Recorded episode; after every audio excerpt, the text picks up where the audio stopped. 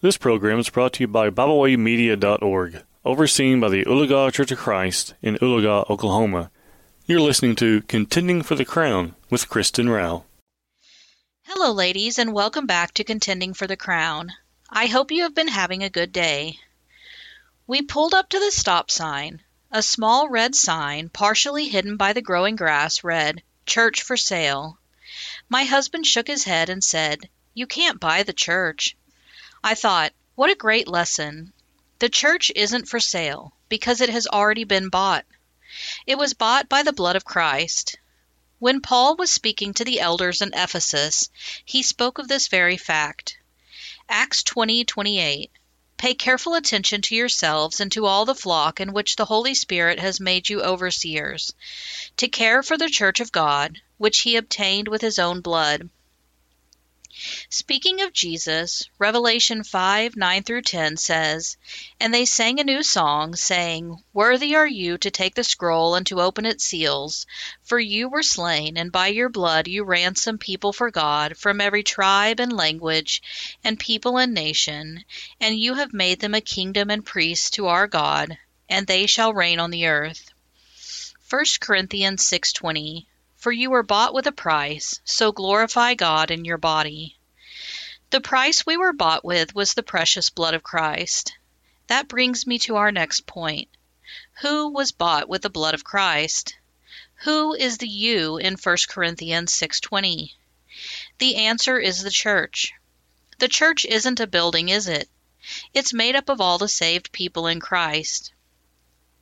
Whoever put that little red sign on the side of the road doesn't understand this Bible truth. They believe the church to be just a brick and mortar building that we meet at on occasion.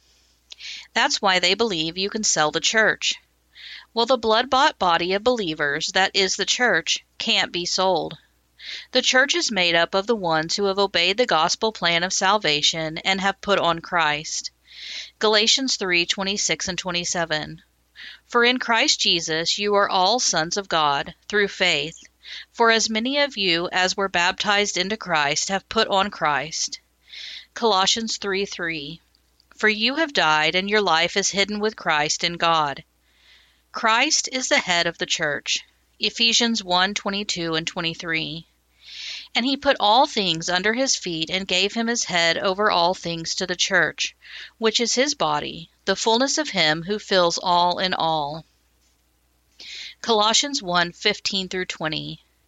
He is the image of the invisible God, the firstborn of all creation.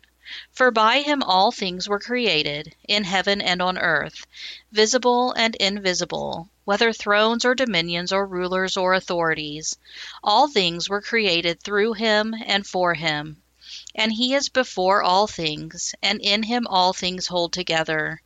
And he is the head of the body, the church. He is the beginning, the firstborn from the dead, that in everything he might be preeminent. For in him all the fullness of God was pleased to dwell, and through him to reconcile himself all things, whether on earth or in heaven, making peace by the blood of his cross. We have been sanctified or set apart once and for all through the blood of Christ. Hebrews 10 5 through 10. Consequently, when Christ came into the world, he said, Sacrifices and offerings you have not desired, but a body have you prepared for me. In burnt offerings and sin offerings you have not you have taken no pleasure. Then I said, Behold, I have come to do your will, O God, as it is written of me in the scroll of the book. When he said above, You have neither desired nor taken pleasure in sacrifices and offerings, and burnt offerings and sin offerings. These are offered according to the law.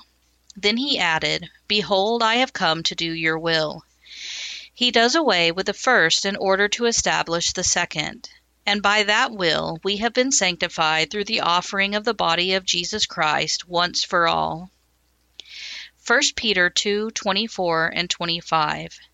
He himself bore our sins in his body on the tree, that we might die to sin and live to righteousness. By his wounds you have been healed. For you were like straying sheep, but have now returned to the shepherd and overseer of your souls. Proverbs 23:23 says, Buy truth and do not sell it. buy wisdom, instruction, and understanding. I like what the pulpit commentary says about this verse. Consider truth as a thing of the highest value, and spare no pains, cost, or sacrifice to obtain it. And, when gotten, keep it safe. Do not barter it for earthly profit or the pleasures of sense. Do not be reasoned out of it or laughed out of it.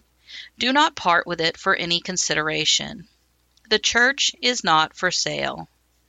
Thank you for joining me this week. Have a great day, and remember to always and in every way be contending for the crown.